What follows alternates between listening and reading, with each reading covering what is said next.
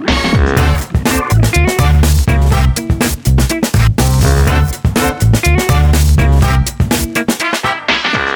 all, welcome back to the RAC podcast. Last week, we were able to talk with a RAC nursing graduate turned an emergency room doctor, and her story was incredible. Today is another amazing story of a RAC graduate doing life changing work both here in our community and abroad. Since graduation, she has traveled to countries in West Africa to aid in the creation of pandemic preparedness and led an advocacy effort regarding equal education opportunity for refugees.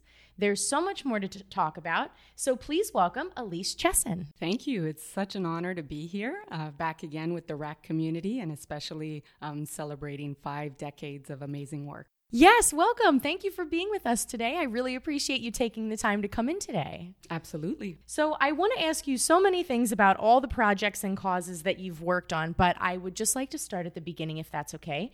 Tell me about your family life growing up and how you were born to be an advocate, as some have said. So, I was born in Toronto, in Canada.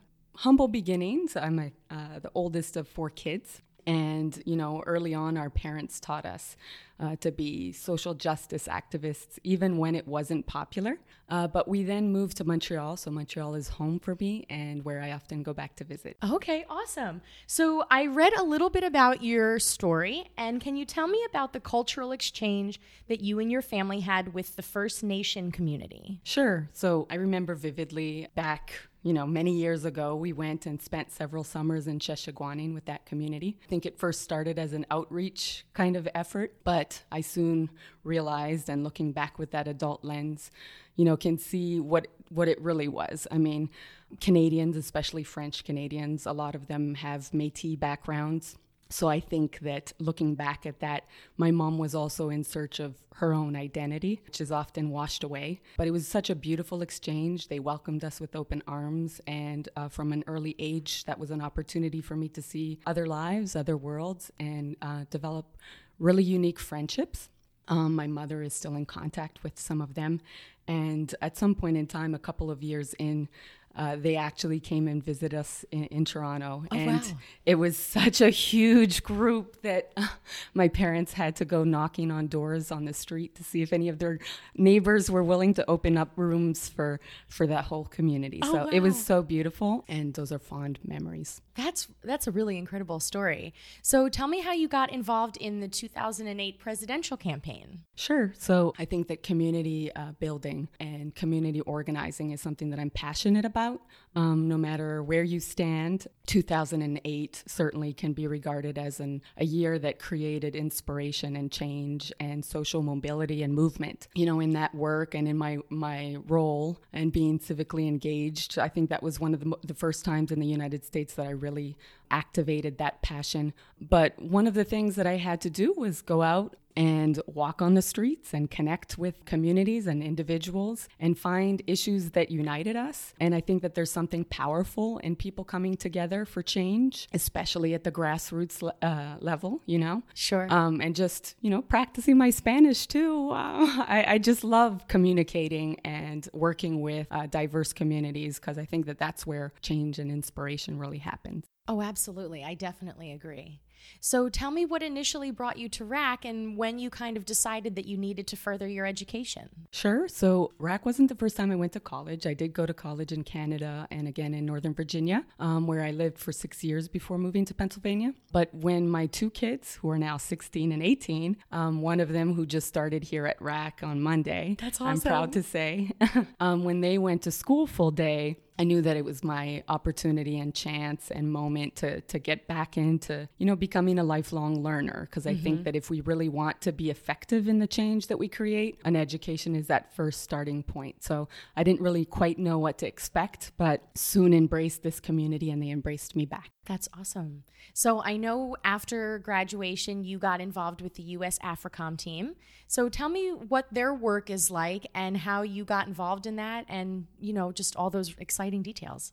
Sure. So, Dr. Blakely uh, here at RAC was one of the first people in an official capacity, uh, education wise, that kind of introduced me to that cultural anthropology field and the study of international communities and culture and language. And so, that was really a great rebounding for me to connect with that opportunity with US AFRICOM and the Center for Disaster and Humanitarian Assistance out of DC. They were looking for French speakers to kind of connect uh, with this effort that they had um, in West Africa. So, we traveled to Togo, um, where we worked with continent leaders, US AFRICOM, of course. And it was really a diplomatic effort and a humanitarian effort to help prepare countries uh, to respond to pandemics. And who knew that Ebola would soon happen after that? And I'm proud to say that, you know, our efforts as a team uh, really helped two countries avoid the spread of that pandemic. So, you know, lives were saved with that. And that's just a, such an amazing thing to have been part of.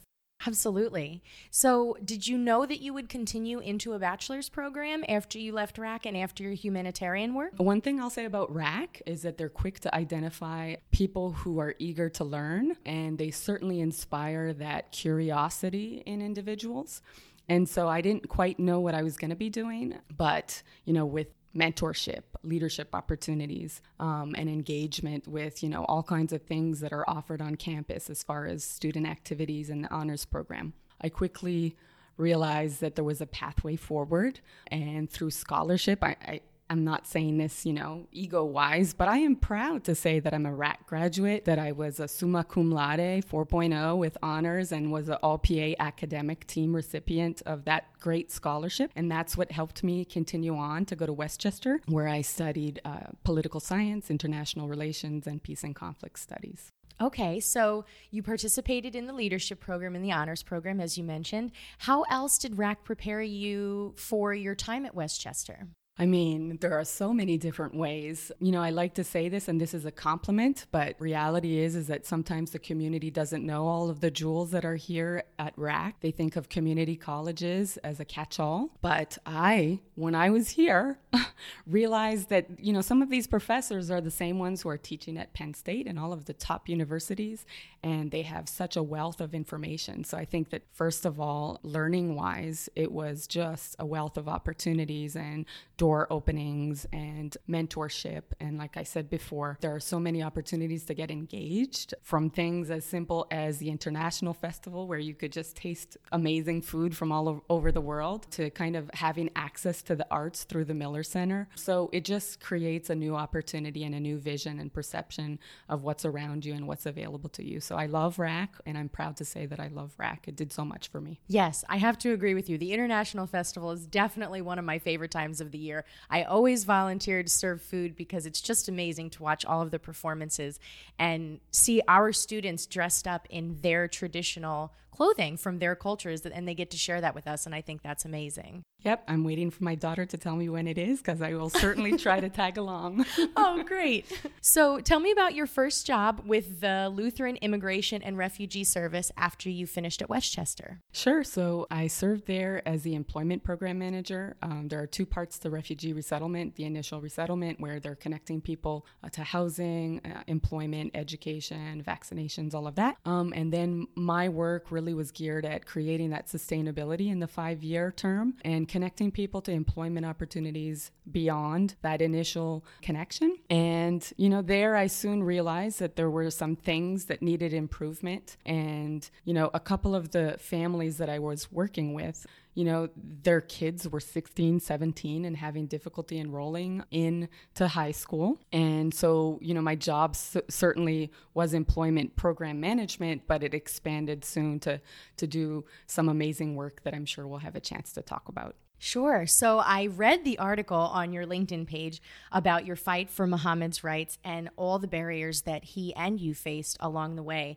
So tell me more about that and can you tell us his outcome eventually? Sure. So Kasin was one of six refugees um, that we were working with. You know, early on, I had identified a few patterns that were happening where teens who were 16, 17, 18, um, who had little to no records of their academic efforts in the past and had, you know, barriers as far as language and communication and needed that extra ELL support uh, were being denied enrollment in Pennsylvania. The law states that you have access to education and a pub- free and public education all the way up to age 21. And we all know what education can offer to communities of all kinds. And so, you know, I had identified that they were denying uh, enrollment to Kasim and several of his peers and tried really to work with the school district to find pathways to get them into, into school where they could learn. And, you know, it wasn't happening. We took it all the way up to the superintendent and eventually uh, the Pennsylvania Department of Education. But there was a lot of bureaucracy and, you know, there were lives at stake. We know that when one person is educated, it's a ripple effect. Their children get educated, their right. families get educated, and it's great for the economy and so many things. So I eventually took that case to the ACLU and Education Law Center after lots of work and research, and they picked up the case. I'm proud to say, um, just recently, uh, Vic Walczak, who's the head of the ACLU PA, was on a podcast and he was talking about this case, case that has been written about in a book by a Columbia fellow called The School I Deserve. And he kind of looked back on this case and said, you know, it's still the only case that went to trial. It's a precedent setting case and one that allowed um, those refugees eventually to enter school. And it created pathways and opportunities for future ELL learners, immigrants, and refugees to also access education.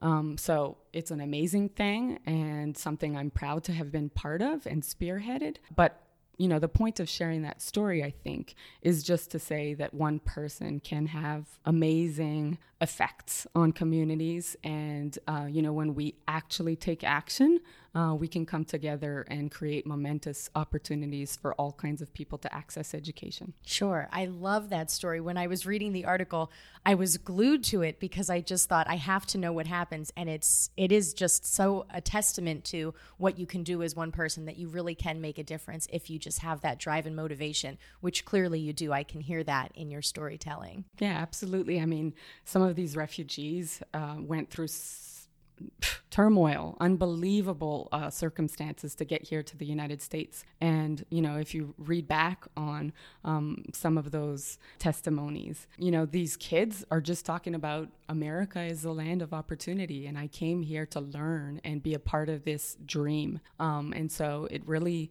caused a lot of pain when people were denied that access. And, mm-hmm. you know, I went and visited some of these refugees that I helped, and they call me now, still years later, to say, Guess what, Miss Elise? I got my citizenship. I'm a citizen now.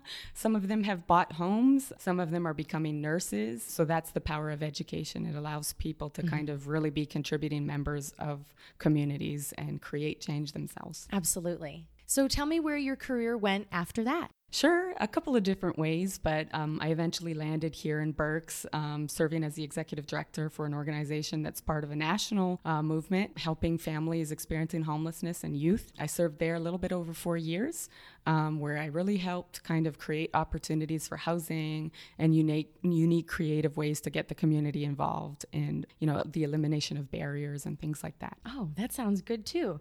So, as you mentioned, this is our 50th year of excellence here at RAC. And what message would you like to pass on to our president, Dr. Looney, and the RAC community on this historic occasion? I would love to say that I am so RAC proud. This is amazing. 50 years of dedicated excellence to the community. Um, so many lives have been changed. I now serve as a chief advancement officer at YWCA Tri County area that kind of embraces Berks as one of those counties. We're doing amazing things, and there are ways that people can get involved, and RAC is what got me there. So thank you, RAC, and congratulations on 50 years of life changing opportunities and, you know, a movement really to create access to education. Thank you. So, just before we finish up, you have to tell me. I know that you said your daughter is starting here at RAC this fall, just started.